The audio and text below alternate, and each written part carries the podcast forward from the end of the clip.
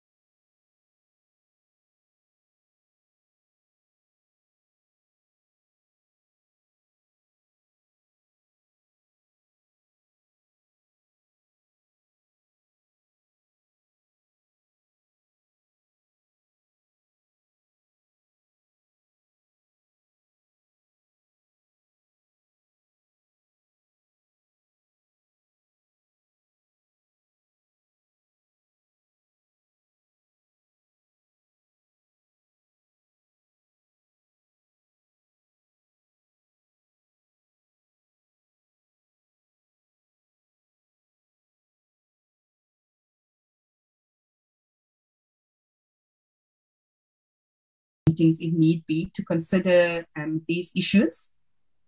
Closed meetings are provided for in terms of NA Rule 184. But also, in any event, I think it's important to note that closure, in any case, would only be necessary in as far as the State Security Agency can demonstrate that the disclosure of information could reasonably be expected to prejudice the defense, security, or international relations of the public. So there is no blanket right to disclosure, and that burden of proof would be on the SSA. Transparency, Chair, you will appreciate, is a cornerstone of the Constitution, and certainly on the issue of oversight, there is clearly a need for some robust discussion on protecting the security interests of the country on the one hand, and then also ensuring that the AG is supported and that Parliament is also effectively able to fulfil its mandate. In terms of our advice going forward, at its core, SCOPA is responsible for the oversight of financial expenditure of public funds, and it does this by engaging and interrogating the financial statements, audit, and other expenditure reports of organs of state. So whilst the President's response does not provide any concrete evidence of the alleged misuse of public funds for party political purposes, except insofar as the president makes reference to the Zondo Commission. There appears to us to be sufficient information in the public domain in respect of the SSA in particular that would warrant a further consideration by SCOPA. This is, of course, coupled with the fact that Judge Zondo noticed specifically, as I stated above in his report, that alarm bells are now ringing on this particular issue. It has now been raised and it obviously requires some attention. As previously advised, of particular interest to SCOPA will be whether and how the alleged unauthorized expenditure at the SSA was captured in their financial statements, who authorized that expenditure, and why it was not detected by the AG. So, Chair, as we always advise our committees, oversight is not merely to ensure accountability. There's another important part of oversight, and that is that it becomes a means by which Parliament, by determining what went wrong and how something went wrong, can make recommendations or otherwise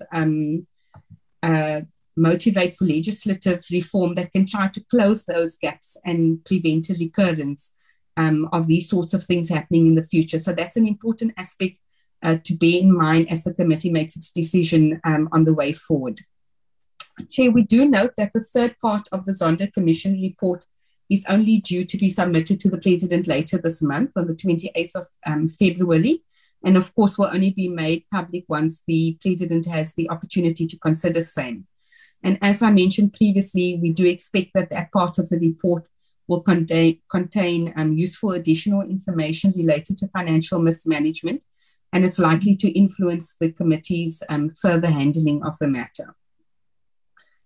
Chair, while it's clear that there are serious allegations pertaining to financial mismanagement of SSA, and these may or may not be related to the issue of political party funding, it would be helpful, therefore, to wait for the third part of the report to avoid duplications, and then to also allow SCOPA to consider the matter holistically, in particular to properly identify the persons that SCOPA would wish to engage with, the questions that need to be asked, what further information the committee requires, which records we need to request, and so on. So in considering the issue, SCOPA may do various things, one or all, a combination of them. First, to invite any of the persons I've listed earlier to provide a written statement to the committee on any issues related to the misuse of public funds at the State Security Agency during their tenure or in their capacity as political head of the agency. And Chair, this is very similar to the way in which we requested the President to respond. Our view is always that it's better to direct specific questions in writing and request a written response, because it allows the committee to then engage with that response and make a determination on whether it's necessary to proceed to oral testimony. And in that regard, as I indicated, the third report will be particularly useful. The committee may then call for oral testimony from any persons who have submitted statements on this matter. And should the committee wish to further engage with those written statements, that can be done by invitation. Again, we reiterate our previous advice that the committee only subpoena people where they've displayed an unwillingness to cooperate. And furthermore, that the committee only calls those witnesses where we know they will be able to provide further information that's relevant to the oversight mandate of the committee. If you fail to do that or call people where you don't really require clarity on the content of the statement, the committee may find that it is then seized with hearings that are not adding value to its oversight functions, and then in fact detract from other business of the committee. The committee can request the AG to present and report to it specifically on the challenges that the AG is facing in auditing the SSA, and this would be with a view to considering legislative reform if necessary, or other means by which Parliament can support the AG. Consideration should be given, Chair, that when such a briefing takes place, that it's done in a joint session with both the Standing Committee on the Auditor General, who would be the committee that would be involved in any legislative reform, and then also the Joint Standing Committee on Intelligence. Chair, briefing of this nature will inform the committee further in respect of the sort of questions it would need to engage witnesses on, whether that's done in writing or orally. And then it's also important that the committee understands how the financial records of the SSA in particular are protected and treated vis-a-vis the financial records of other organs of state. It is quite unique and it is quite different, and I think it would be extremely helpful for the AG to take the committee through what its auditing process is and where the stumbling blocks are during that process. Then lastly, Chair, the committee may also wish to ask the current Director General of the SSA to brief the committee and provide it with an update on the implementation of recommendations contained in that panel report, and then also to get a sense of what the SSA is currently doing to strengthen its internal financial management. Members will appreciate that issues relating to the SSA are complex because of the unique nature of this entity. And the financial issues, of course, may be influenced by factors relating to the structure and accountability mechanisms within the agency. I don't think, Chair, that those two things can be separated. So to properly engage with the allegations that the SSA has been used as a vehicle to divert funds for political party funding, it will be necessary that the committee understands the way in which the SSA functions. And that, coupled together with a presentation by the AG, should give quite a clear understanding or clear picture of how things work within the agency. On that note, Chair, we have also recommended that the committee perhaps consider whether it wishes to form a subcommittee to look at this matter more closely and, if necessary, in camera. The subcommittee, being a smaller committee, would be better suited to study the relevant portions of the Zondo Commission reports, to look at the oral testimony that was presented at the Commission, because, as I said, the report doesn't go into great detail at present on this particular issue. And in doing so, this will assist the committee to identify specific interests, persons of interest, and then to also formulate those questions. I don't think, Chair, that it's helpful to call people to the committee or to ask witnesses to respond to the issue generally. When we are specific with our questions, the chances are that we get more meaningful information. And the subcommittee then can also consider the extent to which it may be necessary to work with the Standing Committee on the Auditor General and that Joint Standing Committee on Intelligence. Chair, that is our advice in a nutshell. Myself, Advocate Jenkins, and the Chief Legal Advisor are all on the platform, so we are happy to take any questions that the committee may have. Thank you, Chair. Right. Thank you very much, Ibrahim. Really appreciate that. Okay, so it was just on those issues there, colleagues. So that takes care of, well, in part, the issue around our ability to interact with the SSA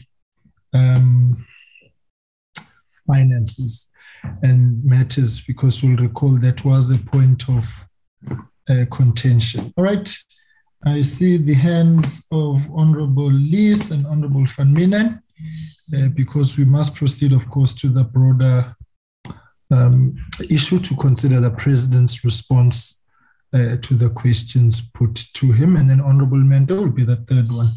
In that order, colleagues.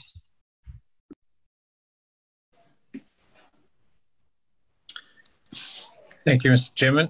As you can see, I'm on my iPad, so my apologies to everyone for that.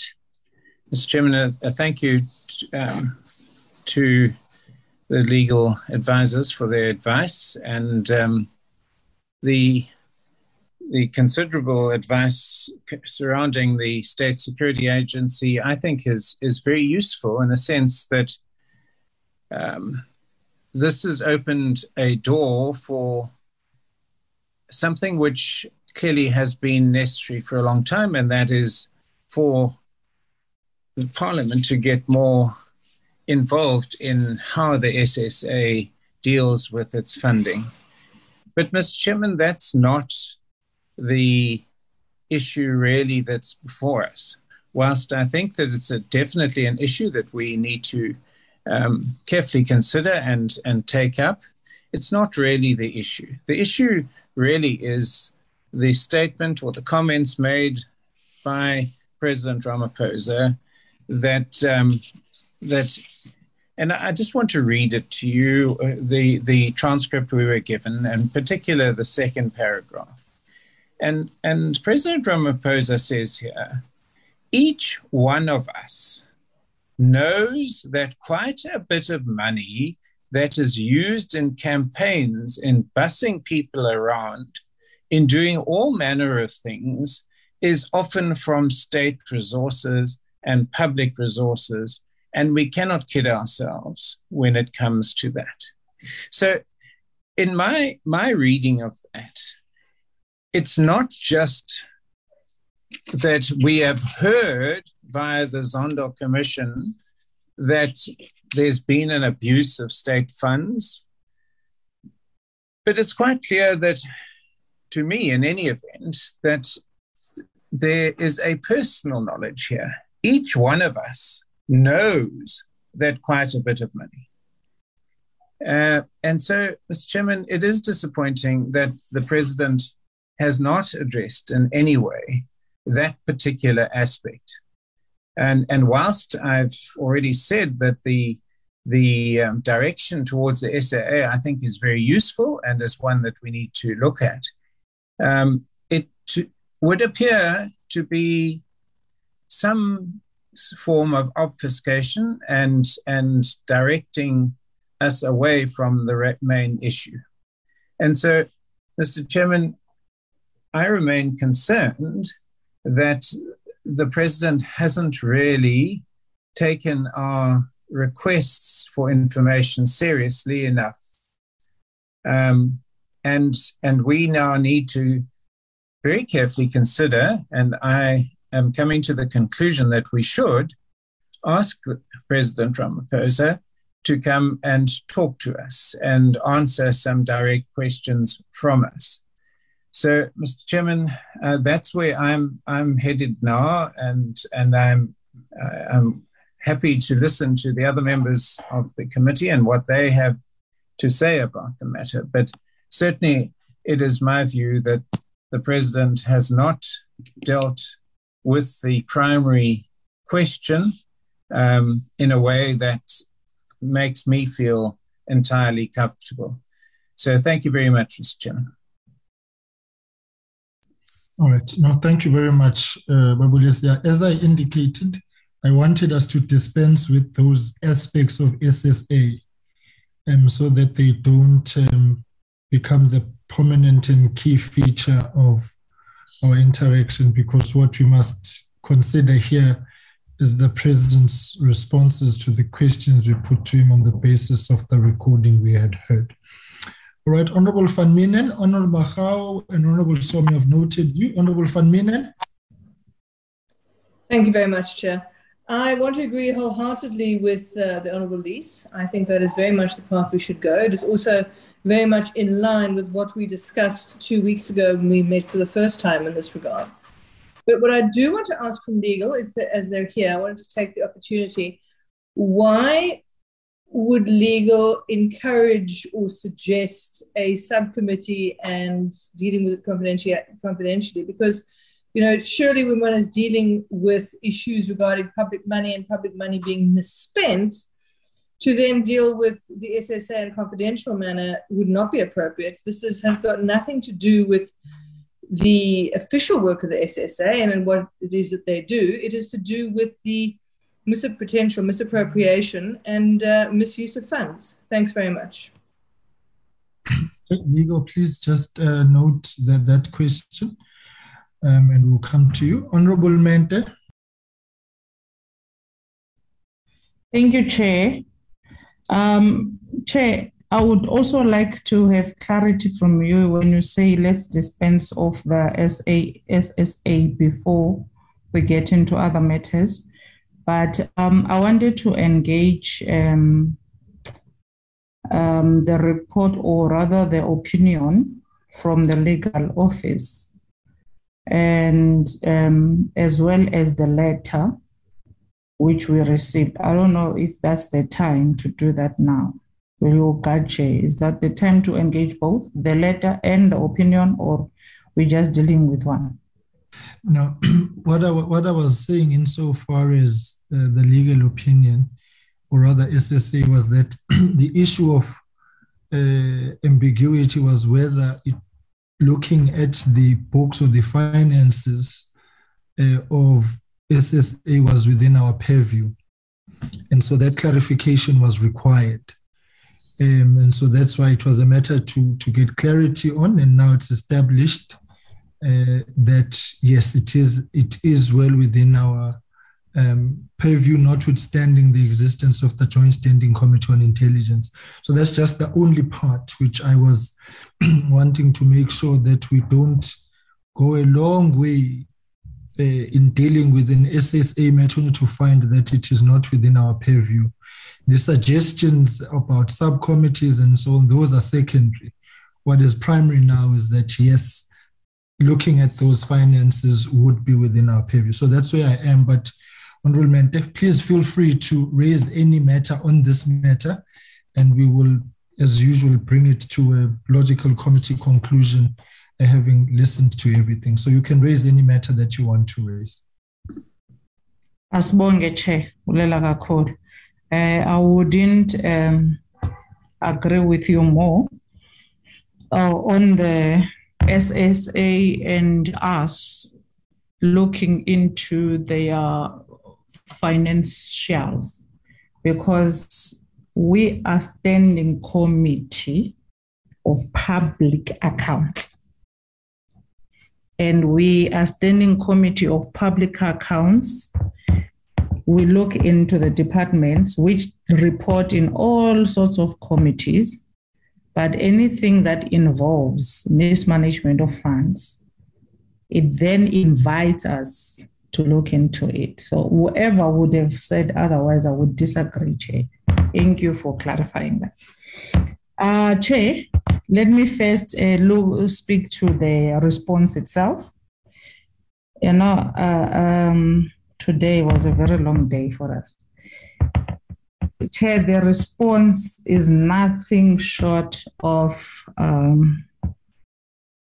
mocking us, treating us like children of some sort, as if we are some people who have absolutely nothing to do but to pursue some useless venture of asking questions to people who make it their business to say things that they don't want to come back and expand on. Now, I do not know if, Chairperson, we will have a session as SCOPA where we will have the recording played, because the response here doesn't respond to that recording and to the context thereof of our letter. The president says, we all know. He doesn't say, we all heard. He says, we all know that public money gets spent for our issues as the ANC. He doesn't say, we heard. He continues to then say, I'd rather fall on my sword than to sell out. Kind of, not his words, but that's the context. So we cannot then be mocked when we ask the question, what do you mean? And be told all these stories that, no, this is the information that is in the public domain and I was addressing my people and all of that. No, we all know the theatrics of politics, no problem. But in this particular instance, this is not the context in which his statement was said. So we can't really accept this response as a response that seeks to clarify our questions. So in all fairness and the procedures that were followed, we wrote the letter like we always do in SCOPA, that when we get information of this nature, we follow this certain procedure and we're very patient with it. But when it gets to a point where you just get mocked by the very same person who started opening their mouth and saying things that they know are not supposed to be said, then it becomes our business. So, Chair, I'm going to concur with my colleagues. The president must be called. No, not summoned this time. No, the summoning is another level. Called to the committee to explain, upon which if he refuses, then we summon him to come and explain. And we will have the video, the recording rather, be played. And then secondly, on the issue of the opinion, I hear everything else the opinion is saying and how they are explaining our role and everything else and agreeing with what the president says. But it's very disappointing that a legal opinion will not interrogate the facts and interrogate the similarities. So if we are a parliament that just concedes, we must understand that we are not going to root out corruption, no ways. So I hear what the public, the legal opinion is saying. However, I disagree with its sentiment that this is as far as they understand what the president says.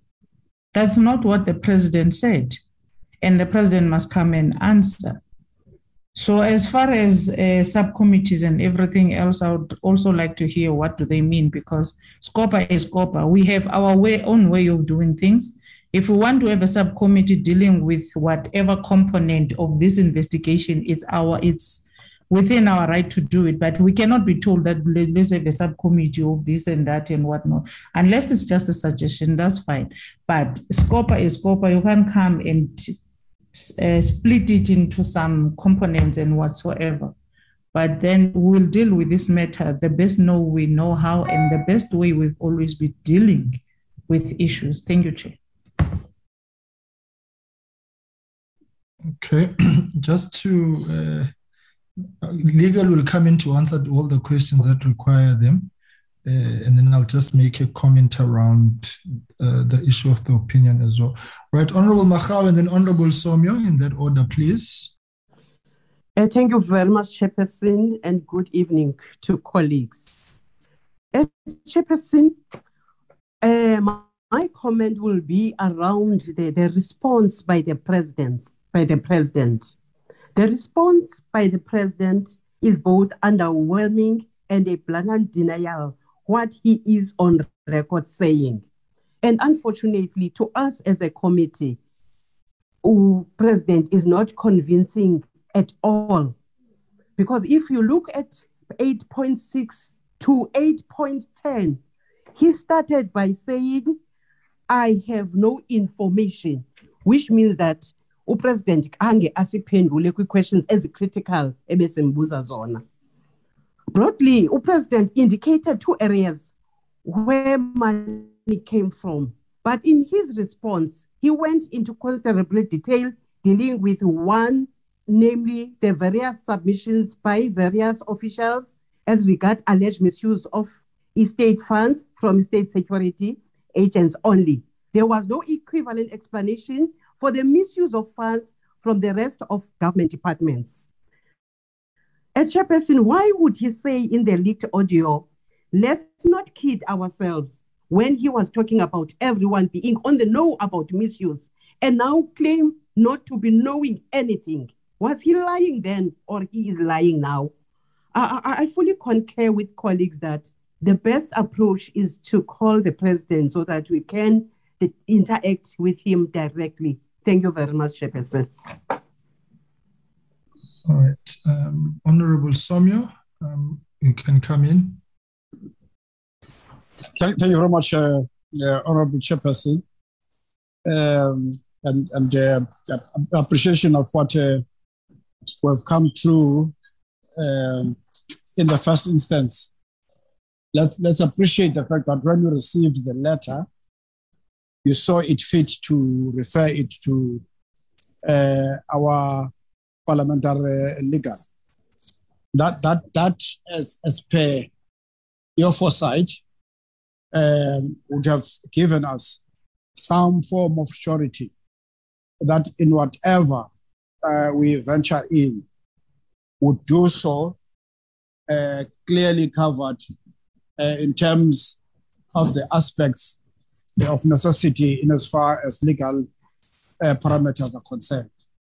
And in this regard, the legal advice is squarely stipulating a number of areas. One, that how we could opt to deal with these matters if we were to deal with them, disregarding the fact that there is still this report from Judge Zondo Commission, which is a very a critical script for the understanding of the matters which arise. And therefore, I would want to urge the committee that let's follow the advice of parliamentary legal on the aspect of continuing with what happens to be an interest so far.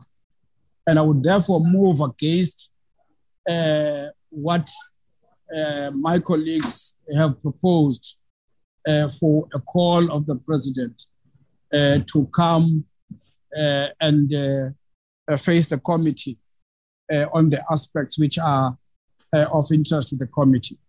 My view is that we should await the process as enlisted by the legal experts, and after that, we'll still have time to reflect as to which steps do we have to take going forward.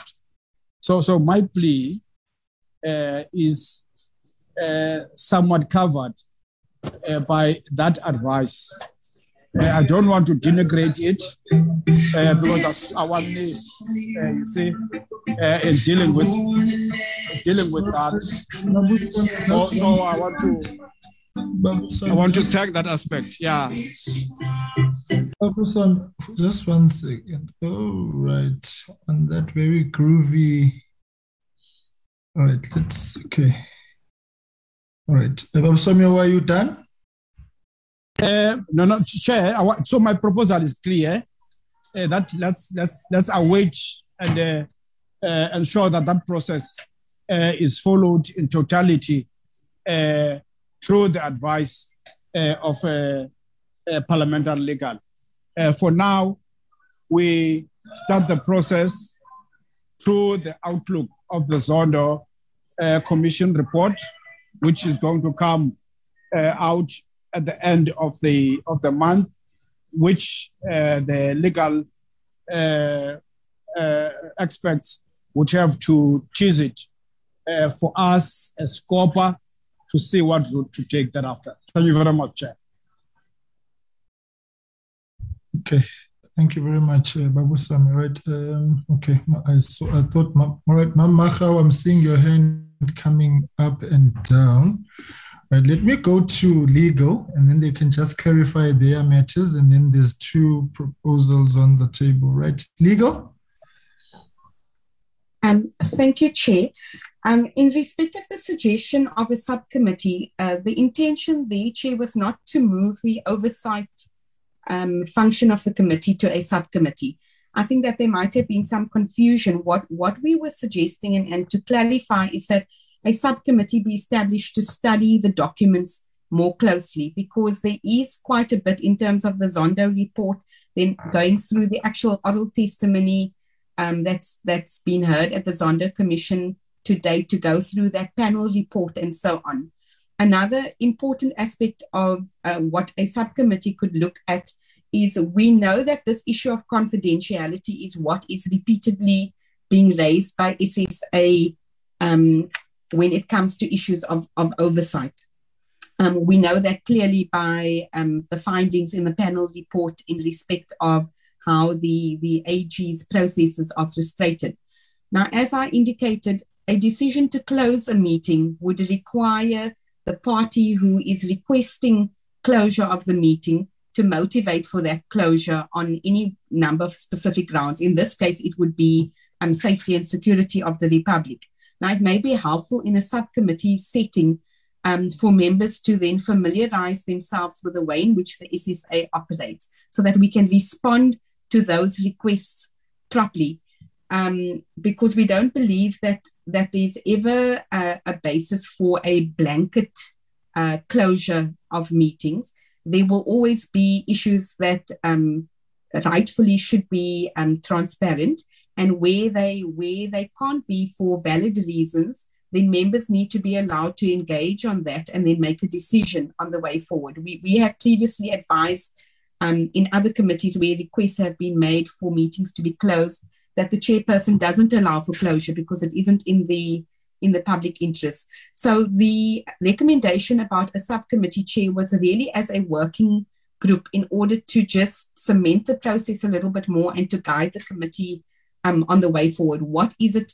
What sort of information are we looking for? Who are we going to look to get that information? What sort of records are we trying to get, and so on? And then obviously move it to the bigger committee. That was a recommendation simply to ease the way forward. But I know SCOPA typically deals with big matters and splits work among members in its normal oversight processes. So of course the committee is at liberty to proceed whichever way it wants.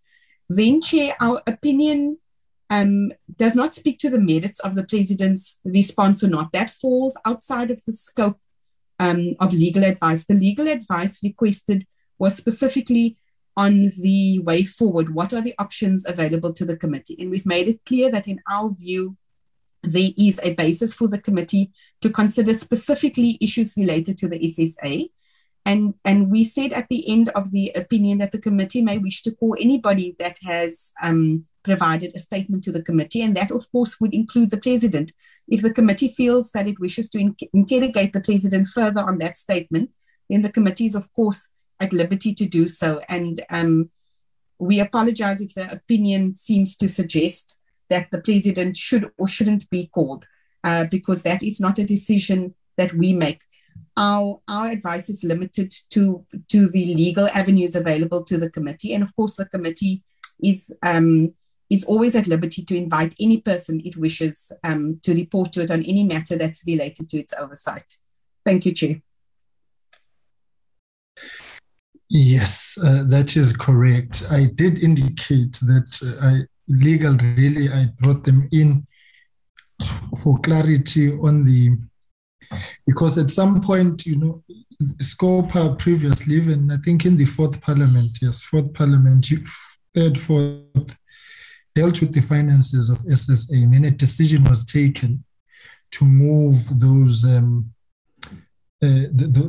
work to the Joint Standing Committee on Intelligence. So the clarity was therefore very important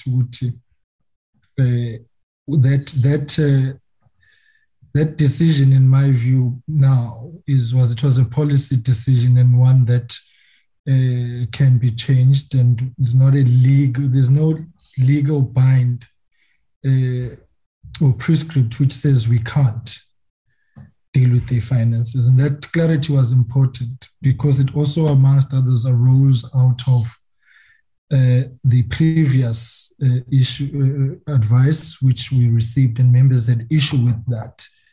when we were asked to consider the Joint Standing Committee on Intelligence. All right, let me take Honorable Hadebe. Thanks, Ibrahim, for that. And then we'll go to Honorable Makau, and then we'll have to, of course, come to a decision on this matter. Right, Honorable Hadebe? Thank you, Chairperson. I think let me start with what you have highlighted, just to re-emphasize your point that indeed, Chair, the matter that we assist with, it's no longer a matter of honorable deaths. Upon us accepting, Chair, to deal with this matter as SCOPA, it has become a matter of SCOPA. So we must be clear on that one, so that as we move, we do not personalize issues of paramount importance. Now, Chair, I also want to acknowledge the work done by the legal opinion, even though we have received the opinion very late, but we understood that this is a matter of national importance. It needs our urgent attention. So at this stage, we're not going to complain about the late submission of the legal opinion. We highly appreciate it's here with us. I also want to appreciate the fact that the president did not prolong the inevitable. I was a bit skeptical that we might be requested to postpone to give the president enough time to respond. He has done an honorable thing and responded. But Chair, it was clear and evident from the onset that in dealing with this matter, we were not privy to the full content and extent of what was said in that leak audio, which is the subject of what we are dealing with today or this afternoon. But now that we had an opportunity to read the response from the president, including the legal opinion, it sought to provide a clear way forward in terms of the context of what was contained. Chair, it is the fact that here we are dealing with the issue that has been brought to the fore from the 9th of March 2019. 2019 March, the high-level review panel report was made public. Now, if honorable members are not aware of the high panel review report, this is the report, Chair, that was commissioned by the president in June 2018, and it was published 2019. Now, that report, Chair, it's very critical and important to what we seek to find here. That report, Chair, it says, if I were to give you the context so that we have an understanding of why I'm going to propose what I'm proposing, Chair. It says, we think it is prudent to highlight here that our key finding is that there has been a serious politicization and factionalization of the intelligence community over the past decade. Now, that's the finding that has been in the public domain, to say over the past decade, the State Security Agency community has been politicized and factionalized. And now the finding went further to say resource abuse of the state security agent has become a cash cow for many inside and outside the agency. What went wrong in terms of the recommendation is that there has been politicization, there has been a resource abuse, the state security agent has become a cash cow. This is not the information, Chair, that It's only now revealed by the president. These are not new revelations. For those of us who bothered to follow issues in the public domain, we know that what the president said in that leaked audio, it's not a revelation. From what I've read in the response from the president, from what I have read in the legal opinion, the president ceased to be a subject matter in this case unless ours is to play the man and not the ball.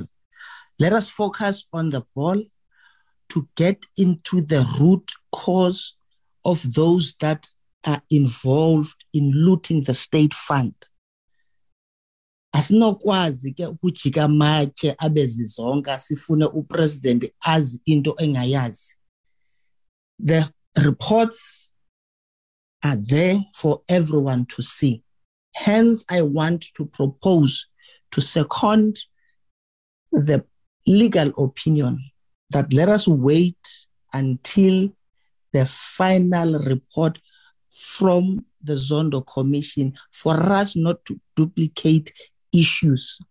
Once that report has been made public, and once we know which organ of state will be charged with implementing which a resolution, it will be easier for us as SCOPA to then say what becomes our role in this matter, not an individual.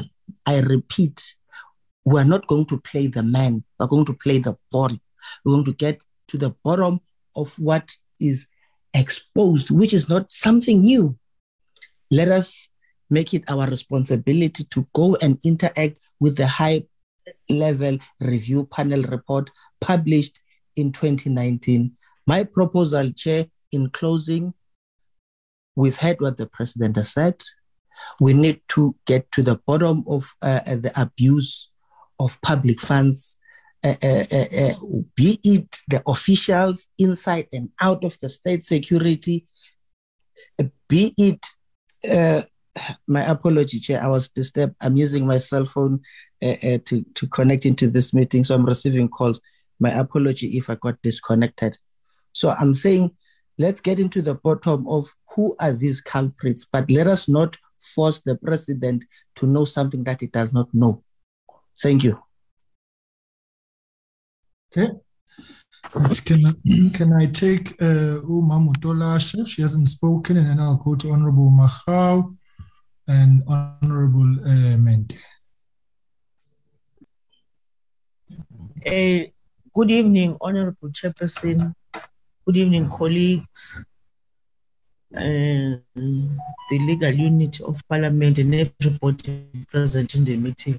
Chair, in risking what has already been said by two speakers here, Honorable Somio and Honorable Big,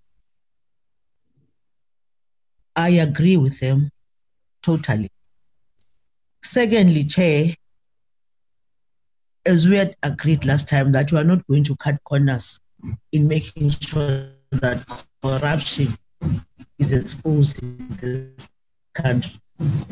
Hence, as SCOPA, we had guards. When we had this, we said, put it before the president, let the president respond, because everybody in South Africa must be accountable in one way or the other. And in this case, our democracy is growing. We are making the president of the republic to be accountable to SCOPA, which I think I must congratulate, Chair, yourself and your team. The Peter is...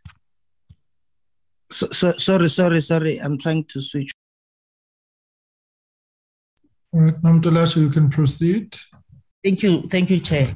I'm saying, Chair, we must congratulate ourselves as SCOPA that we have proven beyond any doubt that we're doing our work. We don't look at people's faces. We look at the evidence before us. And this is what we are doing at the present moment. I also want to appreciate the report from the legal unit, very extensive, taking us far from other things that we might have not looked at closely. I then say, Chair, risking to repeat everything, let's follow the route that has been put by the leader. We can do away with committees if we think they are not going to assist us. But indeed, Chair, why would you want to bring somebody who have given you a response in writing? What makes us to think when he before us he will change? I'm not sure what is the thinking behind that. However, Chair, I would want to again to say I am in line with what Honorable Baker just explained, and he went very deep in making sure that we understand the background. Sinomsebenzi eSCOPA before us, billions have been stolen, broad daylight. We are following that, and we are very committed to do that, and we don't mind who the person is.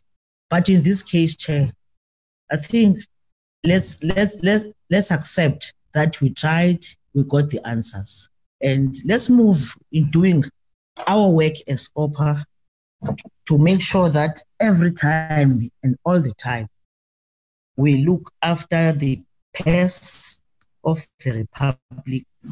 Yes, Chair, in doing so, we are not being personal.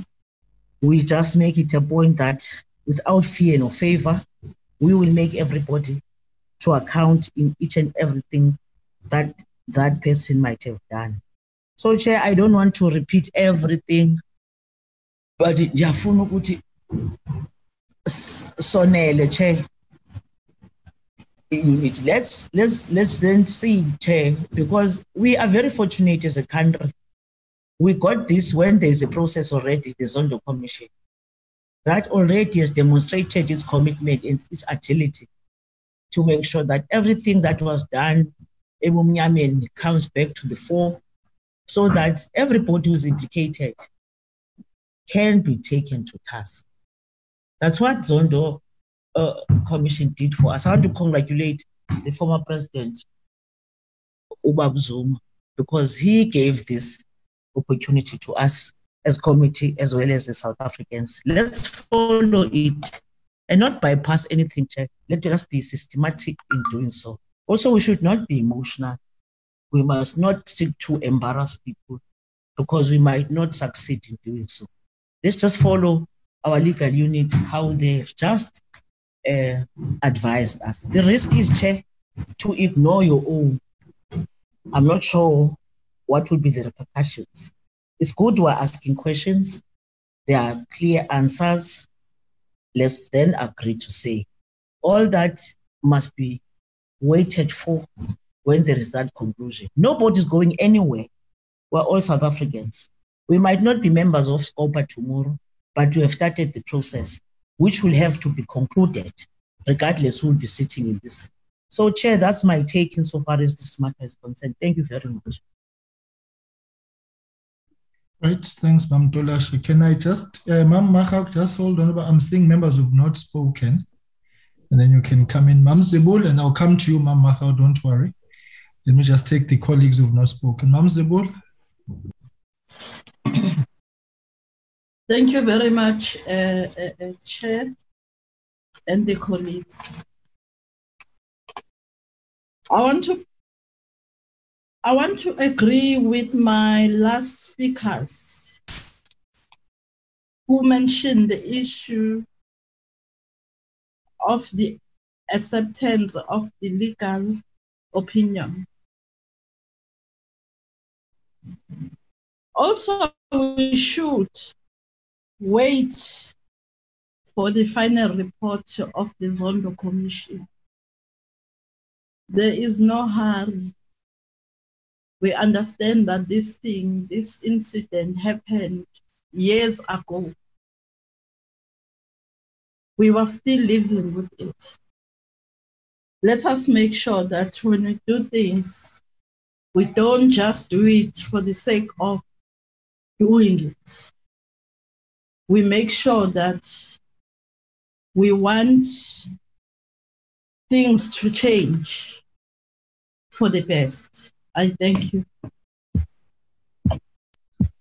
Thank you very much, Madam Zibul. Right, Honorable Mahau, Honorable Mente, Honorable Hateb, is that a new hand? I'm seeing your hand is up. Is that a new one? Right, let's Mam Mahau and then Honorable Mente, and then let's bring this to a conclusion, colleagues. Sorry, Chair, it was a legacy hand. I have lowered it. All right, Mam Mahau. I'm no longer. No longer new. Okay. Thank you very much, Chairperson. I don't know if my memory serves me well, Chairperson. We agreed last time that we are less interested in cutting corners in this matter.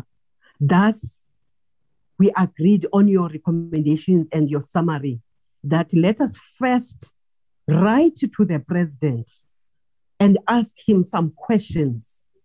It will depend on those questions, whether will it be suitable or be proper for us to invite the President to the meeting.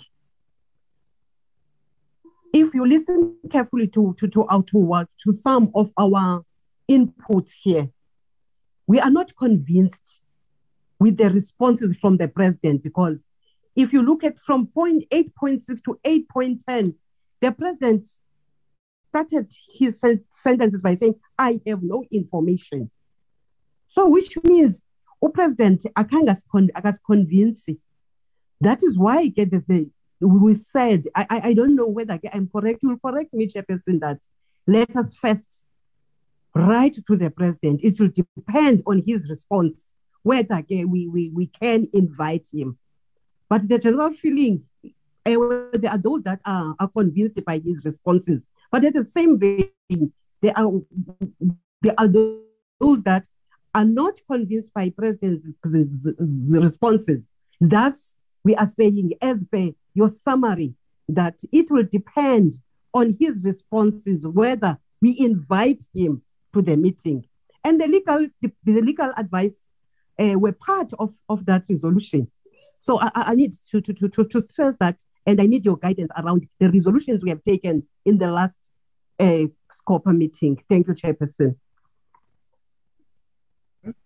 In the last meeting, we indicated that we would write to the President and we would reserve our right as a committee to invite him, and committee members indicated that a summons would not at that point arise. Also noting that the President had not given us any reason to believe that he would not cooperate with our process. And therefore, we said a summons would be a last resort. And so we are now precisely here because we have written to the President and must consider his responses and then make a determination in terms of where we move and how we move and what we do with his responses. So what is this meeting is as a result of that resolution. Yes, the committee does reserve its right as per the rules and as per the Constitution and the Act which governs our work. So that's where we were. All right, Honorable Mente, and then I've seen new hands. Honorable Bucus and Honorable Hateb, I've noted your hands.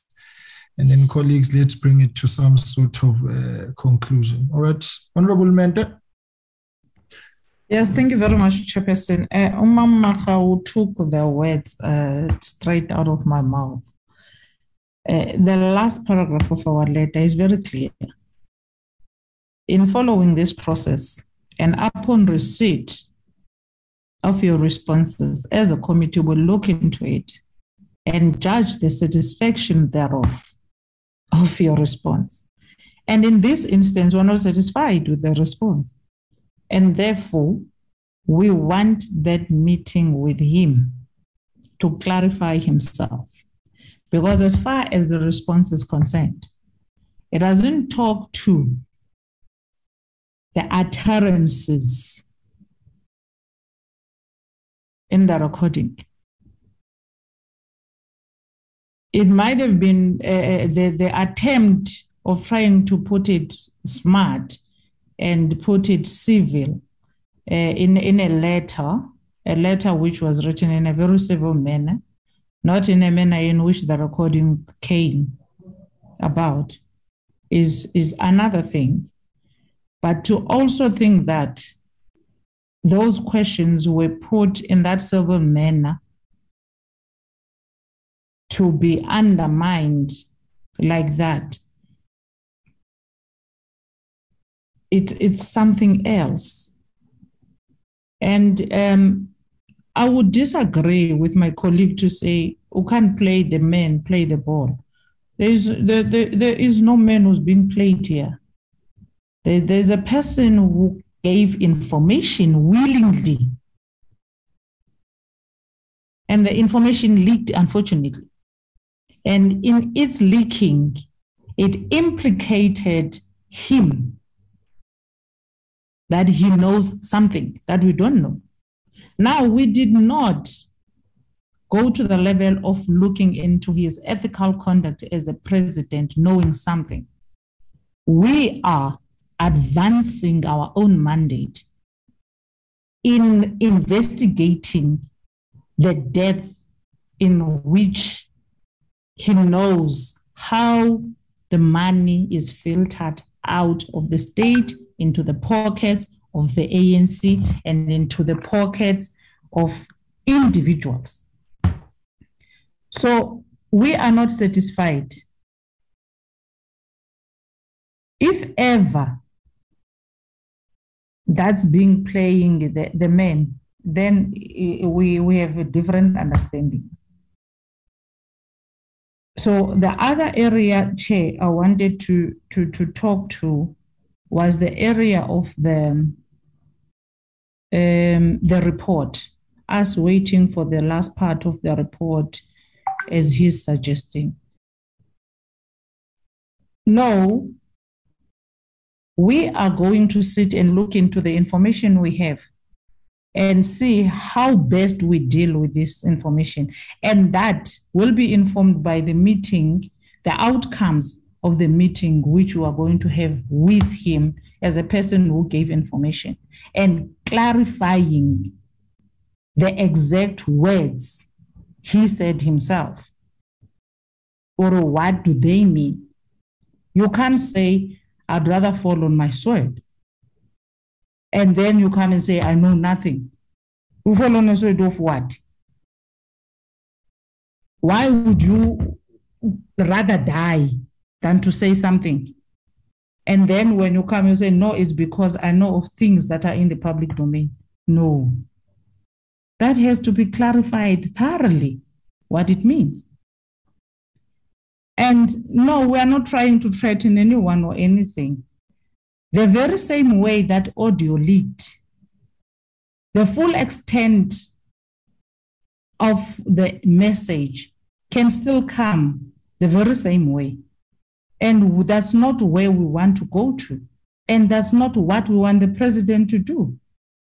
Because in our own investigation, we can summon the full recording and get to understand the context and not use this thing of saying, we did not know the full context in which this was said.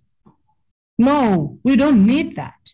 If we have to get to the bottom of this, it then means that we must know the full context in which this was meant. So be it. We'll summon the recording and get to understand it. But we can't brush it off and say, no, he says he knows nothing. Then there's nothing new he can say. No, that doesn't fly. It does not at all.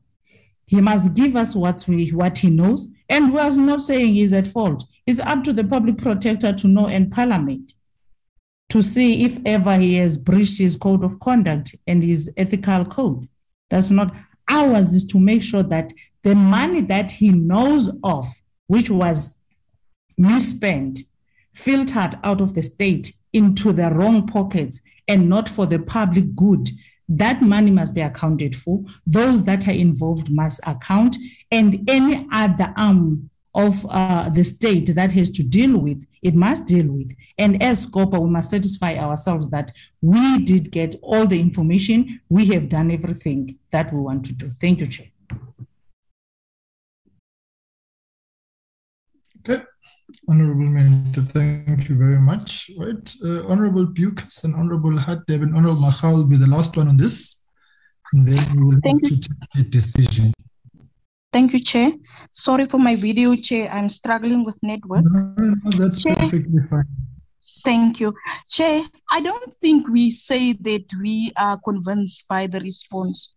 What we are saying, Chair, is, or what I want to say is, Chair, SCOPA as a post-facto committee needs solid inputs from other stakeholders such as your AG, your GCI and relevant authorities to ensure that the investigations is holistic and comprehensive. So, Chair, in waiting for the third part of the Zondo report, can maybe provide further details or similar or other matters to be answered. But also the third part of the Zondo Commission can clarify things, not to for us to duplicate things. And should other stakeholders, Chair, provide evidence or inferences that the President had knowledge of it, would then be considered to request oral representation. So, Chair, in supporting that we wait for the Zondo Commission, I also want to add that maybe as SCOPA, we should try to form partnership with other committees overseeing different aspects, but which could provide guidance. Mm-hmm. And secondly, that we must consider a small team to work on this case. Thank you, Chair. Okay, thank you very much, Honourable Bucas. Right, Honourable Deben, Honourable Macha will be the last one. No, thanks, Chair.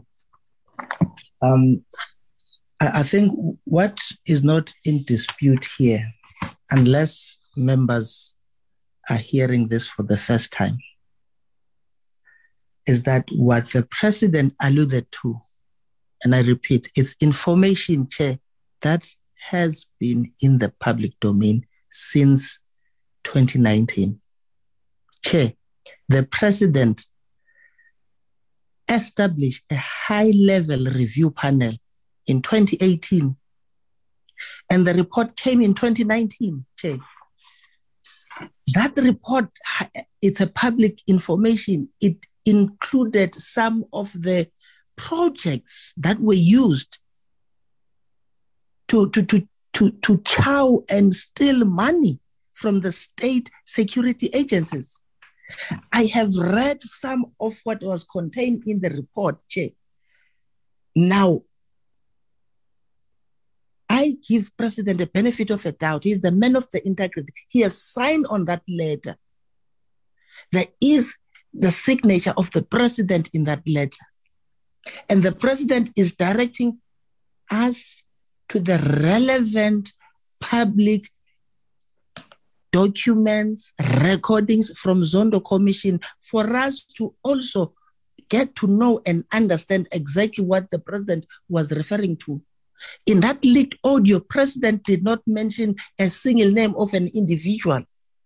When the President said, I know, the President says to us, I was referring to this report. If members were to go and read this report, even them, they would know how money was used. Now, it can't be the responsibility of the President to rehash what is on the report if members don't want to read. And those that want to summon the full recordings, those want to repeat what was said outside in the media, that others will go and summon the full record. So be it. It's none of our business. We're not here to play politics. SCOPA must be insulated from playing politics. We want to get to the bottom of the misuse of the public funds. We have relevant documentation. We have relevant recordings. We have relevant legal opinion that guides us on how to go about dealing with this matter. We have the benefit of having the Auditor General that can assist us with audited statements to get to the bottom of what we want to know. We have the benefit of joint meetings with the Joint Standing Committee on Intelligence if the needs arises. Now, to insist on one man to say something that he has in writing in black and white, pen his signature to say, I don't know, asizokwazi ujika mathe abezizonka. We are not going to fish in the shower for something that we don't know. I refuse for SCOPA to be used as a political football arena to achieve certain interest. And if that's what is going to be at play, we are equally capable of taking that posture. But thus far, we remain firm and resolute. We refuse to be used for political, selfish, narrow interest. We are going to remain intact within our mandate. Hence, we are saying there is information at our disposal. There is no need for a president to appear before us. The president ceases to be a subject matter in this regard, unless there's something else that we want.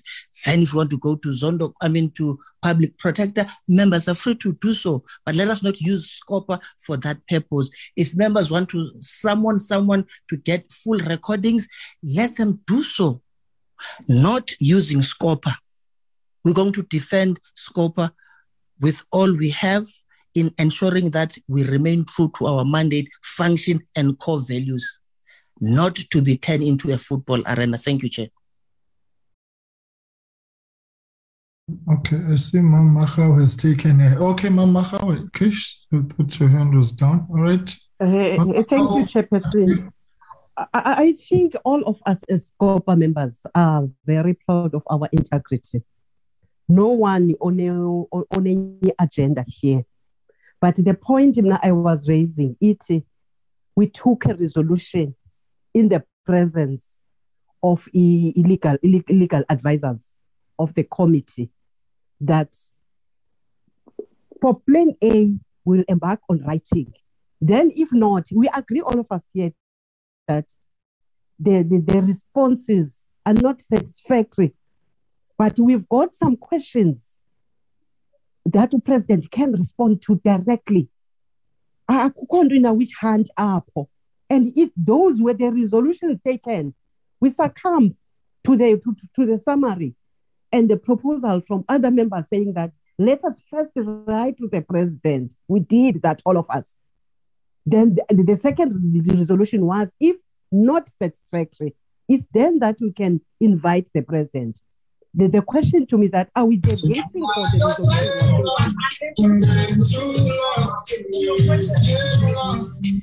resolution? Just 1 second, Ma'am Makau. Okay. All right, you can proceed, Ma'am. I'm done, Chairperson. Okay. All right. Colleagues, I think that the issues have been sufficiently ventilated. In this regard. And of course, there are two really polar opposite outlooks on this matter, which require us, therefore, to take a decision. And usually I always can we get that iPhone muted, please? System, just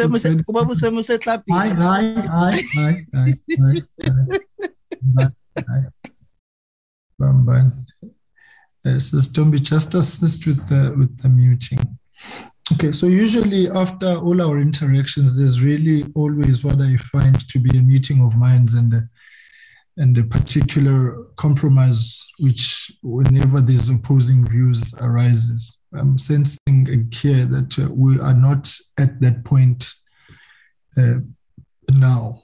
I do want to just say that it would be beneficial, as I said the last time, for the committee to interact with the president. Because in really analyzing this whole matter, the fundamental challenge that we have is that either you call it a leak or political battles or what it is. But I think at a higher altitude of oversight and accountability, it is important for there to be a pooling and sharing of resources and information between the legislature and the executive. And this committee being charged with the responsibility of securing the public purse really does need to interact with the head of the executive, which in this case is the president. On the critical areas of corruption, administration, and poor governance, which continues to characterize the public sector. So I would imagine that at some point we do need to arrive at that particular point and tone down on the sensational outlook along the lines of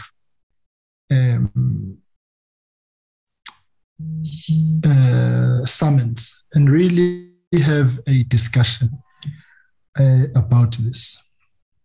And any other matter really which is well within our purview and of concern to us.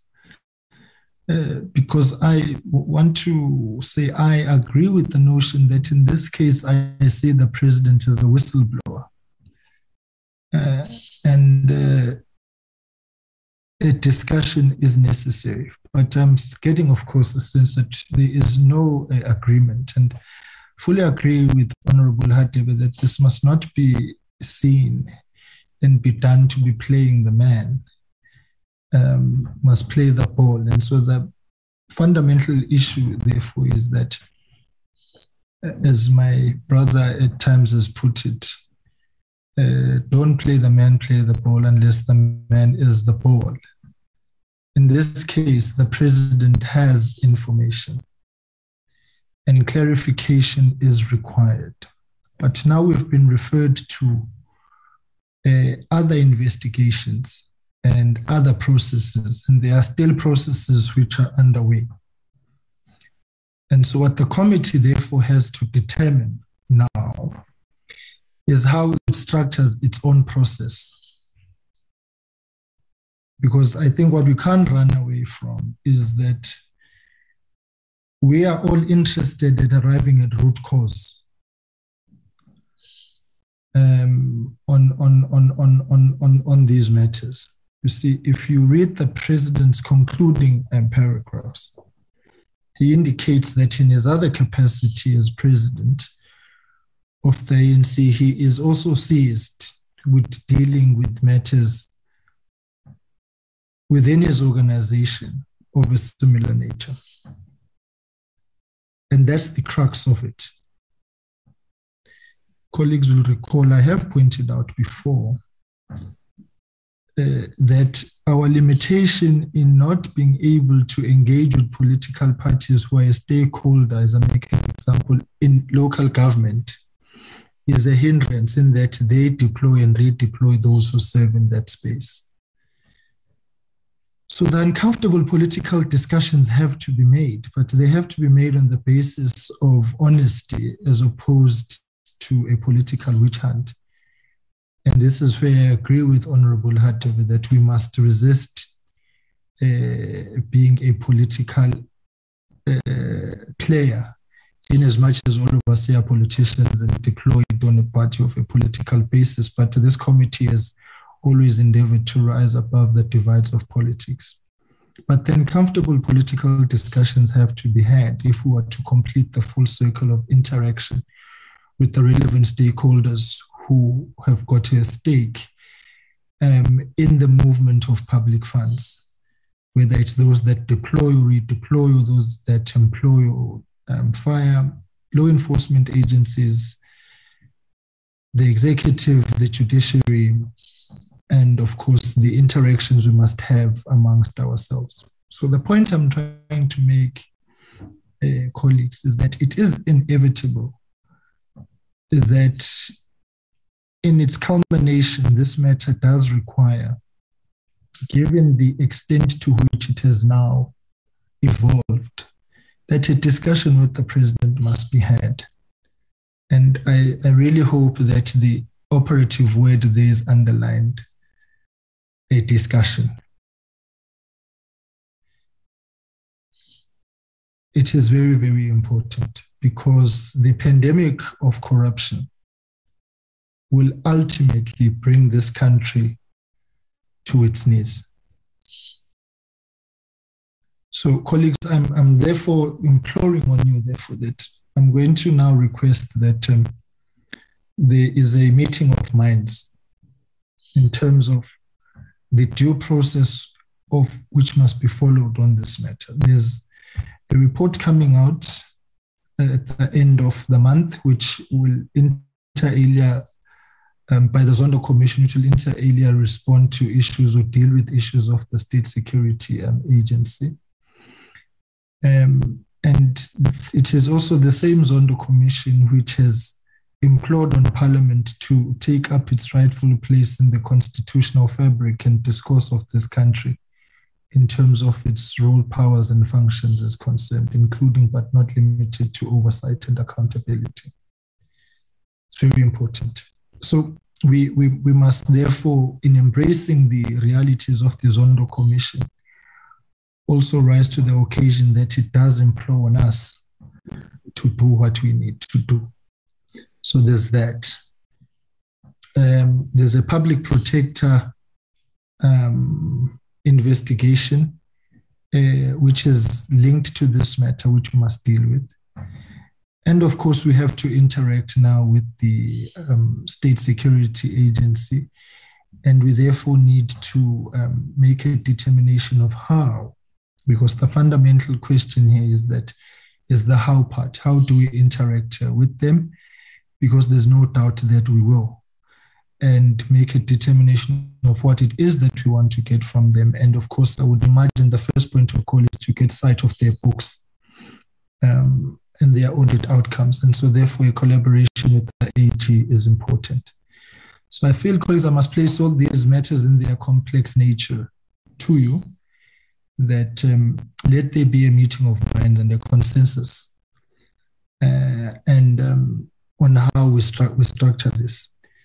And colleagues must note that because I don't want us to go around in circles, if we have to put this matter to a vote, then I'll do so, so that we can move on this matter.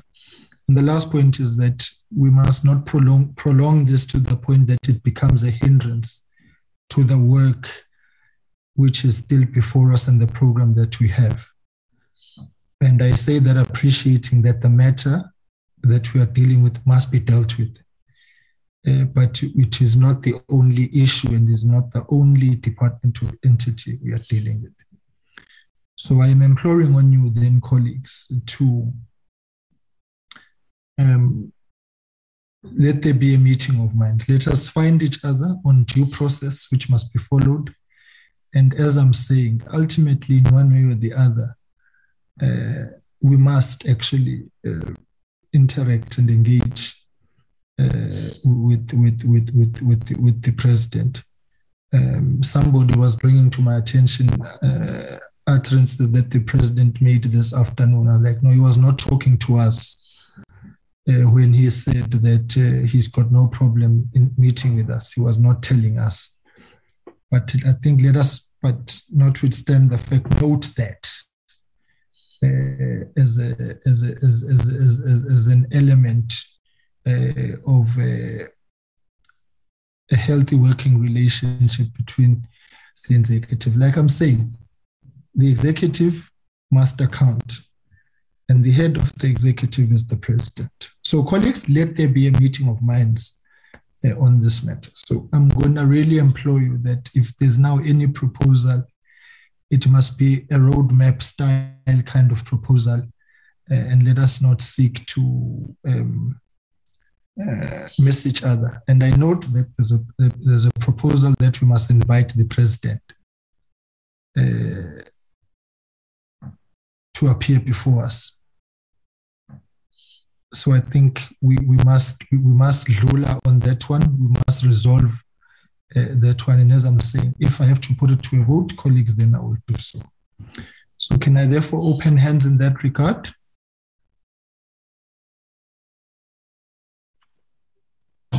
In which regard, Chairperson? In which regard? The regard in so which we need to develop a roadmap on this matter. What do we do? No, hello, Chairman. We said as a proposal, I think I set up a proposal which says the legal advice, which is a consequence of your own consultation, begins to advise us that there is a Zondo Commission report which is going to come out on the end of this month. We need to await that, study it, to give them, to tease it. Through that report, we're going to find a way of how we deal with these matters which are within our purview in as far as matters of rents and cents as reflected in the response of the President. What else do you want? No, Babson, I think you see the issue here. Ma'am Makha, please mute. I think the issue here is we have always endeavored as a committee to have a meeting of minds.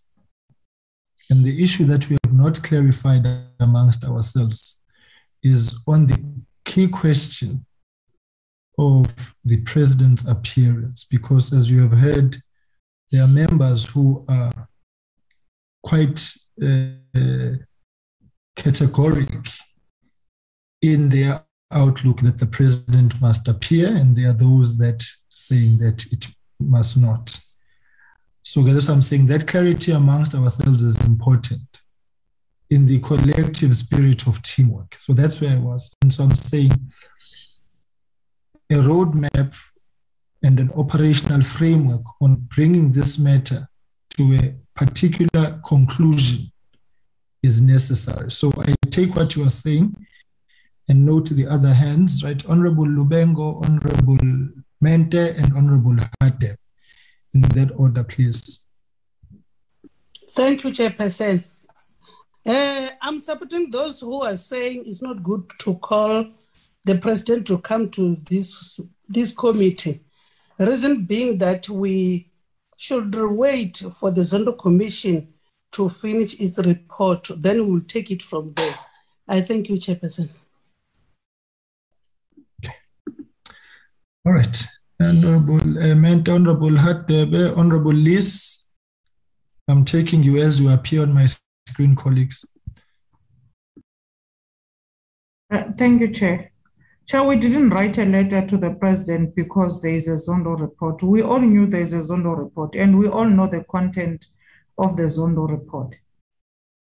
If, when, and where we're going to deal with the Zondo report, or it's going to its respective committees as the findings appear, that's something else. We are now diverting our own selves into a Zondo report. A Zondo report outcome is something else. We did not write a letter to the President to say he must explain to us the Zondo report. No. We wrote a letter to him to ask who is responsible for filtering money from the state to the pockets of the people whom are not supposed to be receiving it. That's what we were doing, unless then I was part of something else. But what I was part of and what we wrote on our letter, which is the genesis of this meeting today, had nothing to do with the outcomes of the Zondo Commission. We all know there was a Zondo Commission. We all know how many reports of the Zondo are out. We know that there's a third one coming. And Parliament will deal with it as and when. If SCOPA is coming into that space, good, no problem. If there's money involved and was mismanaged, that's our purview and that's where we come in, that's our mandate. But in this instance, we're not going to be defocused. The Zondo report is something else. Here, the purpose of this exercise was to get information out of the President. Respond to what you are saying. to say there are people who are taking money and use it for things that have nothing to do with the public purpose. And that's what he must come to SCOPA to respond to. Why are we now involving things that were never part of this? So we can't be waiting for the third report. We want to know. The third report will come as and when. It's none of our business. It will come to us. We will strip it. The parliament will deal with it the best way it has been dealing with all the other reports. It's not the first time that the inquiry is coming. And it's not the first time that the inquiry of corruption nature which deals with who stole where, how, and whatnot. It's not the first time, check. Here, the purpose was to get information on who is stealing money from the state into the wrong pockets of either officials, the ANC activities, and whatsoever. I even heard on the legal opinion on the matter of what this new law that deals with the money, disclosures and whatnot and whatnot. That is part of what we will deal with at a very late stage. Was this followed? Were this prescript taken into consideration and whatnot and whatnot? No, we want to know. There is information that people are stealing money. The president knows this information. We want to know, President, who is stealing money? Where is that money coming from? And everything else then becomes secondary to that. Thank you, Chair. Hadebe, Honorable. I'm just going to go as you appear, colleagues. Honorable Hadebe. Thanks, Chair. The process going forward is contained in the legal opinion. While it is clear that these are serious allegations pertaining to the financial mismanagement of the state security agent, it will be helpful to wait for the third part of the report to avoid duplication. Key and operative words: to avoid duplication and to allow SCOPA to consider the matter holistically. Another key and operative word: allow SCOPA to consider the matter holistically. We are not saying we don't want people to appear before SCOPA. Legal opinion are there for the particular purpose and reason to guide us in this matter. They're saying to us, in the interim, the committee may find it useful to receive briefing from the AG on challenges faced when auditing state security agency and any proposal the AG may have in this regard. We want to deal with matters holistically. We don't want to duplicate matters. How Zondo Commission comes into the picture, these very same issues and matters that we're dealing with have been escalated and ventilated to Zondo Commission. Money of taxpayers has been used for that purpose. It's not going to kill anyone. It's not going to take anything away from us to wait, to consider issues holistically. But if honorable members wants us to exercise our democratic rights, which our forefathers fought hard for, that of voting, we will do so. But it's not an ideal process. We've always reached consensus. Chair, our proposal still stands. That of the legal opinion, we agree wholeheartedly. We are in support of what has been proposed to us as a legal opinion. Anything other than that, we'll have to vote for it. Thank you. Okay. Honorable Liz, Honorable Van Minen, Honorable Machau will be the last one.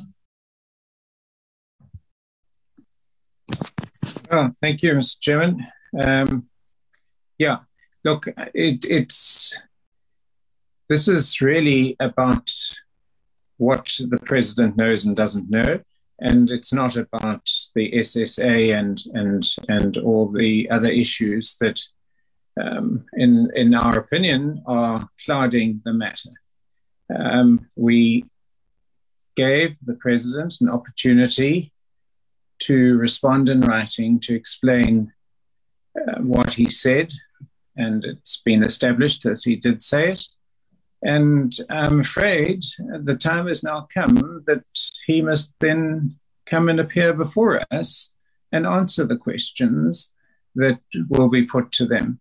That really remains our position. It's what I proposed at the beginning of this meeting. And it's really, in our mind, the only way forward on a matter such as this, which needs to be clarified with some urgency. You cannot have the president of the country labouring or being seen to be obfuscating and not providing the information that Parliament is asking him to provide. So, Mr. Chairman, I'm afraid that remains our position, that President Ramaphosa be not summoned, called, invited to a meeting to speak to us and to answer our questions. Thank you, Mr. Chairman. Okay. Honourable Van Meenen, Honourable Magdau, Honourable Tolase. Thank you very much, Chair. I must say there's an awful lot of obfuscation going on in this particular meeting. I agree with the Honourable Mentor, and I really want to second the Honourable Lees. We need to now move forward consistently, as we discussed 2 weeks ago when we had this first meeting. We need to call the president to come and give information to SCOPA. And may I also actually remind everybody in this meeting that in the original referral letter from the Honourable Dirks, there was an allegation that the work of the Zondo Commission had potentially been undermined by the fact that the president had not given the information that he subsequently was recorded as saying to the Zondo Commission. And there are also very real possibilities that the Political Party Funding Act has been infringed in terms of the information that is out there. So as SCOPA, we would in fact be erring and not carrying out our mandate if we did not ask the president to come and address us. And that is very firmly our position, and we're going to stick to that. Thank you, Chair. Honourable Magdau and Honourable Tolase will be the last one. Thank you very much, Chairperson. I still stand on my position of saying that we took a resolution in the presence of the legal team that if we're not convinced, we will depend on the response of the president, whether have to call. There are no responses, they are not convincing. We had clear resolutions. And unfortunately, the legal team then never advised us of saying it will be still early to invite him. So we are advising this. We took a resolution. We were having a resolution as this committee. And the questions that we are having are not for Zondo commissions, are just direct questions to the president. So I don't know what is it that we can wait. Zondo Commission will go his own way. Maybe the report here will assist us somewhere, somehow. But we've got direct questions that we need to ask the president. Thank you, Chairperson. This list keeps getting longer. All right. Honorable Tolase and then Honorable Swartz. Chair, this meeting is getting longer unnecessarily. You appeal to us to say let's get consensus. It seems we're not going to get there because we are convinced in different ways. Honorable Hadebe has articulated the background and went to extent of rating the legal opinion.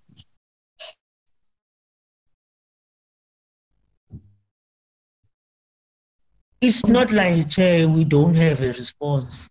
We can't be saying we said last time he must come and he must still come regardless of the response. And you agree.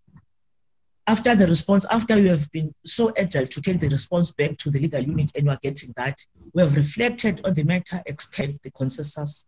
Let's put the process into a democratic and known process. Because we think I am correct documents.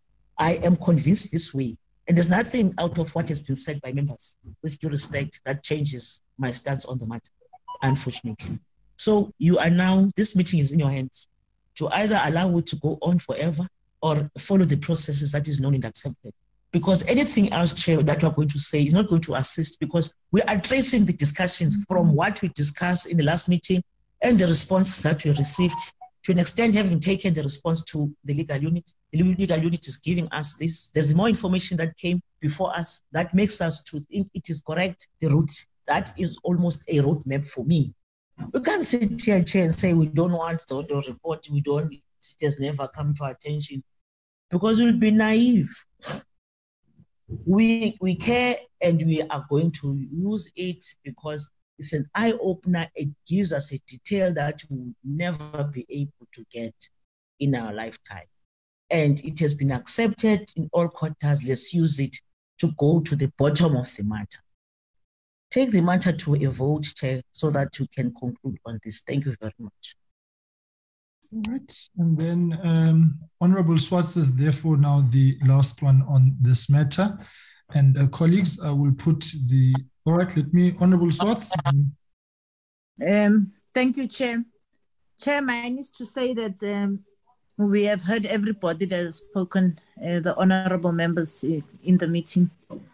And I don't want to repeat what other honorable members have said in terms of where we started with this process and where it is today, an agenda item that we are discussing. So I am saying, Chair, that we'll go backwards and forwards. This matter, Chair, is now solely in your hand, but I'm saying, Chair, that let's go to a vote, because all of us can speak the whole night. I'm sure that all members have spoken and put up their views, but let us also exercise our democratic right and put this matter to a vote so that we can close it at that, Chair. Thank you. Okay, colleagues, thank you very much. I have already prepped, the Secretariat will assist, because the meeting this evening was called to consider the President's response to a letter sent to him on the 27th of January. And therefore, the question before the committee, on the basis of the response that he has sent, because I think there has to be clarity on this. There are issues which we have to follow up. The question I'm putting to the committee is whether or not the President be invited to appear before the committee to make oral representations and answer questions of the committee on the issues which emanate out of the recording, the correspondence thereafter that we have received to the President following the questions which we put to him. That is the question. So I'm going to call members one by one, and if you, so the question, if you agree that the President must appear, please say yes, and if you don't agree, please say no. Right, the Honorable Hadebe. No, Chair. The Honorable Somio. No, Chair. The Honorable Tolashe. With due respect, no, Chair. Okay. the Honorable Zibula,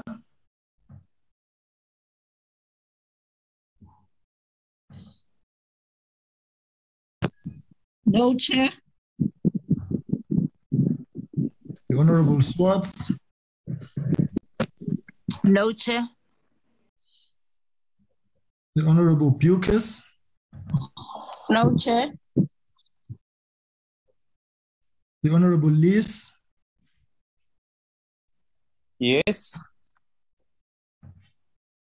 The Honorable Mente, oh, Panminen, sorry.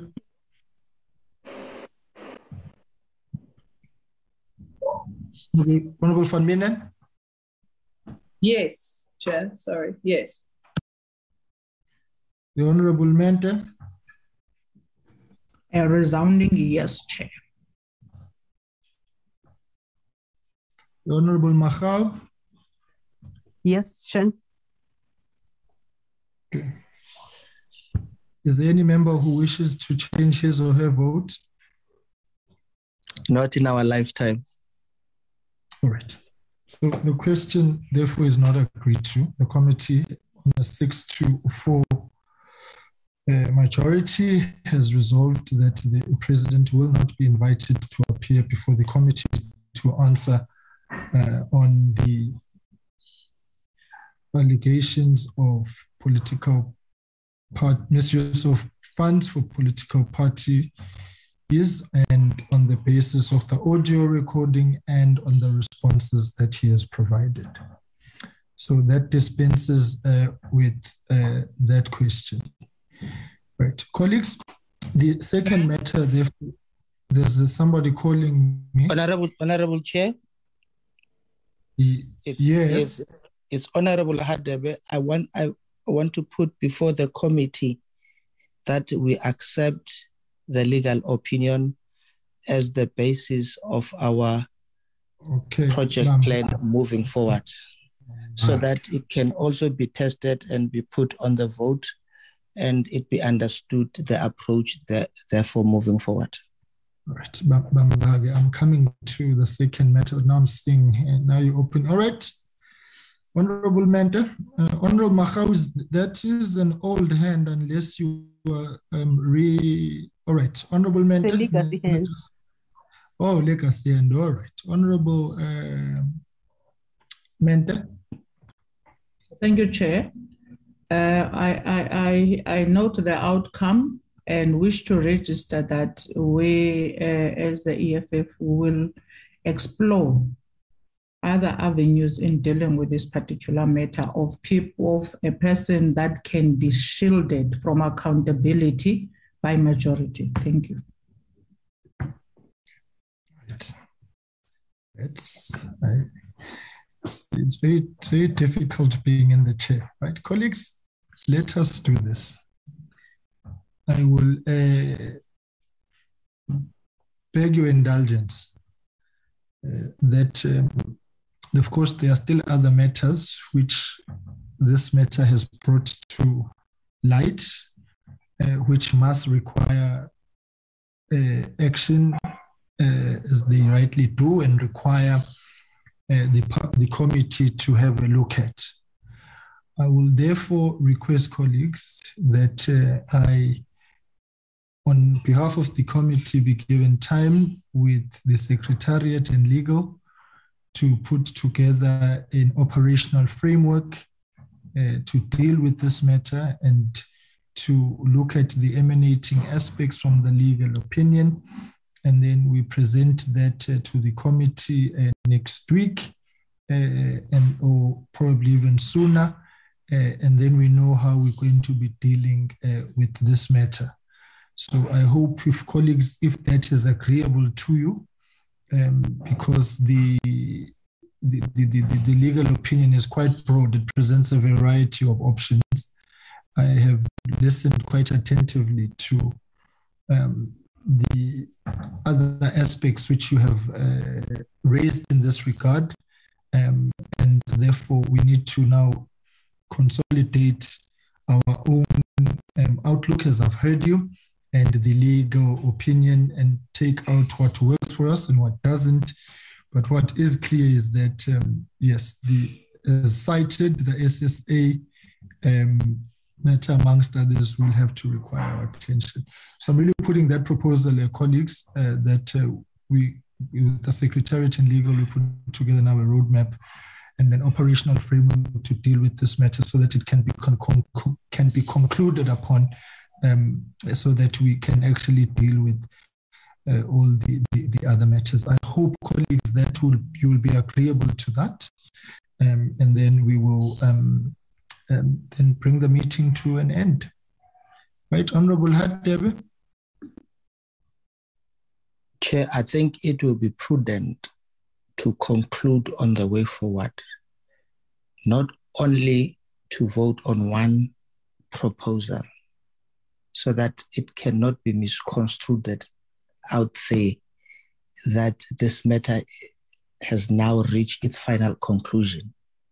Hence, there was a proposal of saying, in this meeting, let us agree to adopt the legal opinion. In adopting the legal opinion, what's key and paramount in that opinion is for us to wait for the Zondo Commission to be out, which will assist us in dealing with this matter holistically, and it will give us guide on how do we move forward. So the matter is not ending here today. No, you are quite right, and that's precisely why I'm saying it is now taking this matter forward, right? The legal opinion presents a variety of options amongst others on this matter.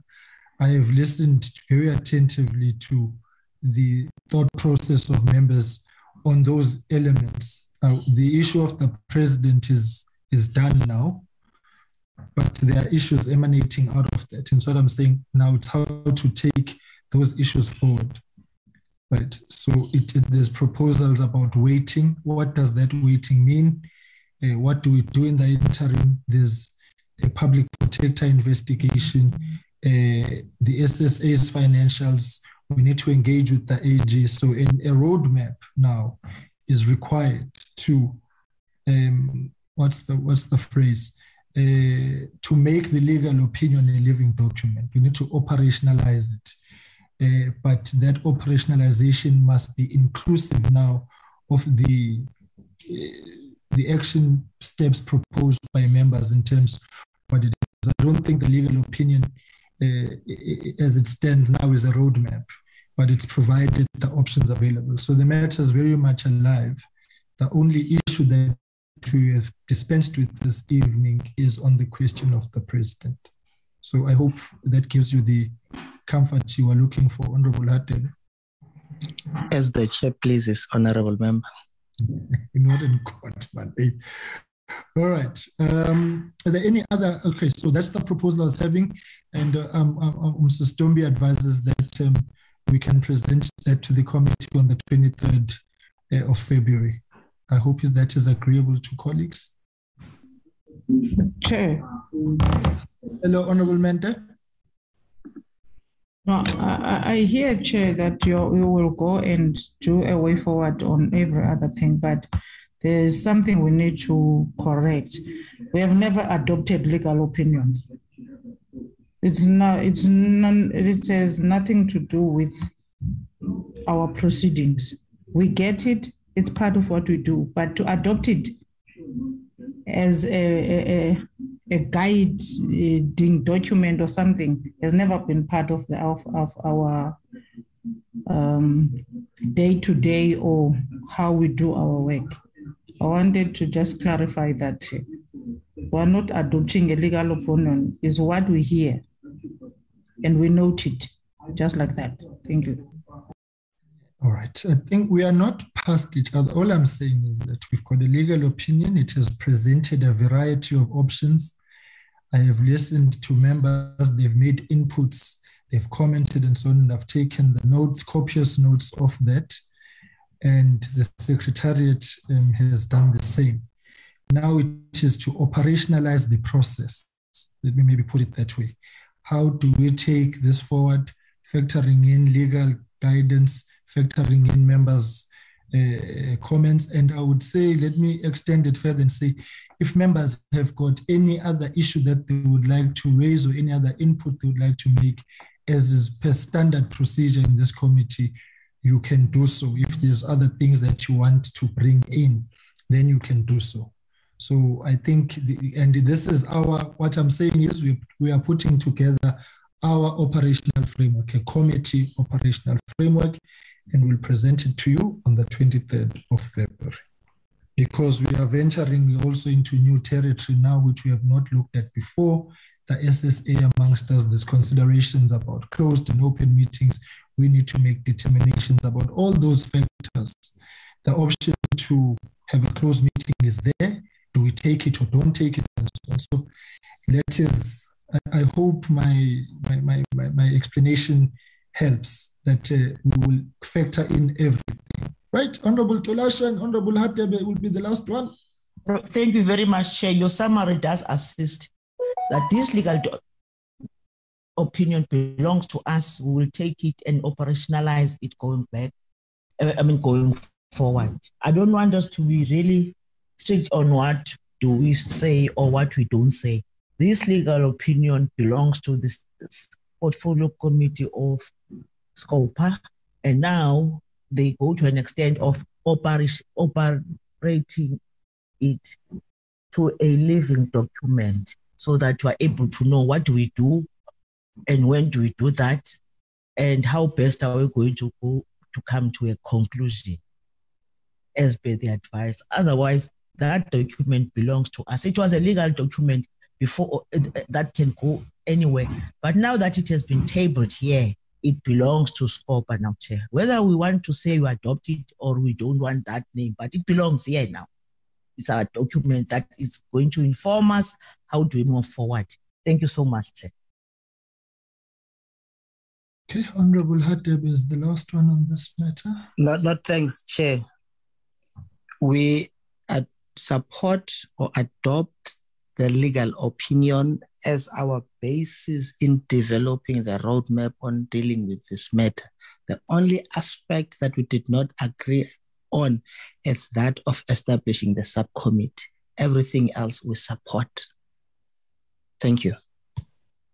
Colleagues, let's not complicate this. We can't be said we support it. All right. Those that don't support, Chair has a right to do so. We're not shoving anything to anyone's throat, Chair. Colleagues, I would implore on you. Chair, Newton's third law, for every action there's an equal reaction, but in opposite direction. If you allow others to speak without being recognized, I'm going to do the same. Wait. As you came in, I was ultimately coming in to deal with that. And that's why I was saying, as I was speaking, let's not complicate this. I would implore on you, colleagues, I plead with you. Let us exercise a particular discipline. I know that there are varying positions on this matter, but ultimately, the work of the committee has to go on, and we are still stuck with each other until 2024, unless our respective political parties reshuffle us.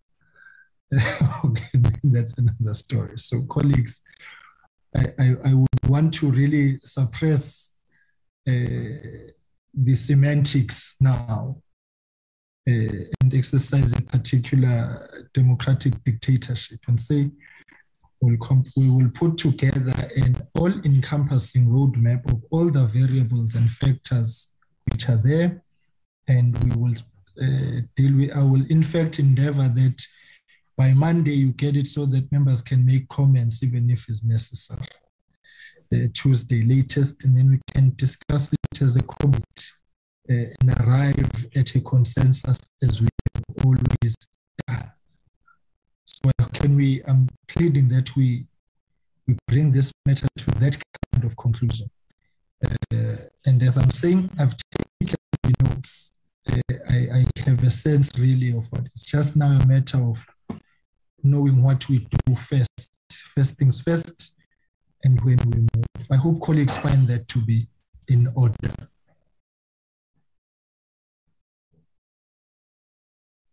Great, Chair. You're right. Negaste. I no, it's right, Chair. No, it's right. That's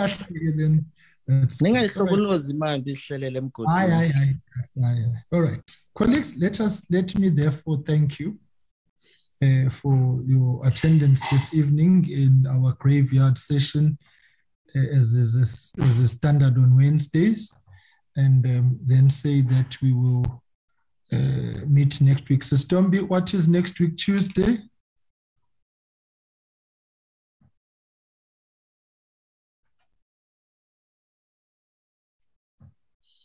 Stombi. I Chair. Next Public week, Works Chairperson. Public Works Chairperson. All right. Okay. So, colleagues, the meeting we will reconvene on Tuesday at 9:30 to deal with matters associated and related to public works. Let me thank Parliament Legal Services who have been with us throughout, and all our stakeholders, and to thank you, colleagues, and to, of course, to our team, the Secretariat in its entirety. Thank you very much. On that note, colleagues, the meeting stands adjourned. Good night. Long live the chair. Thanks, colleagues.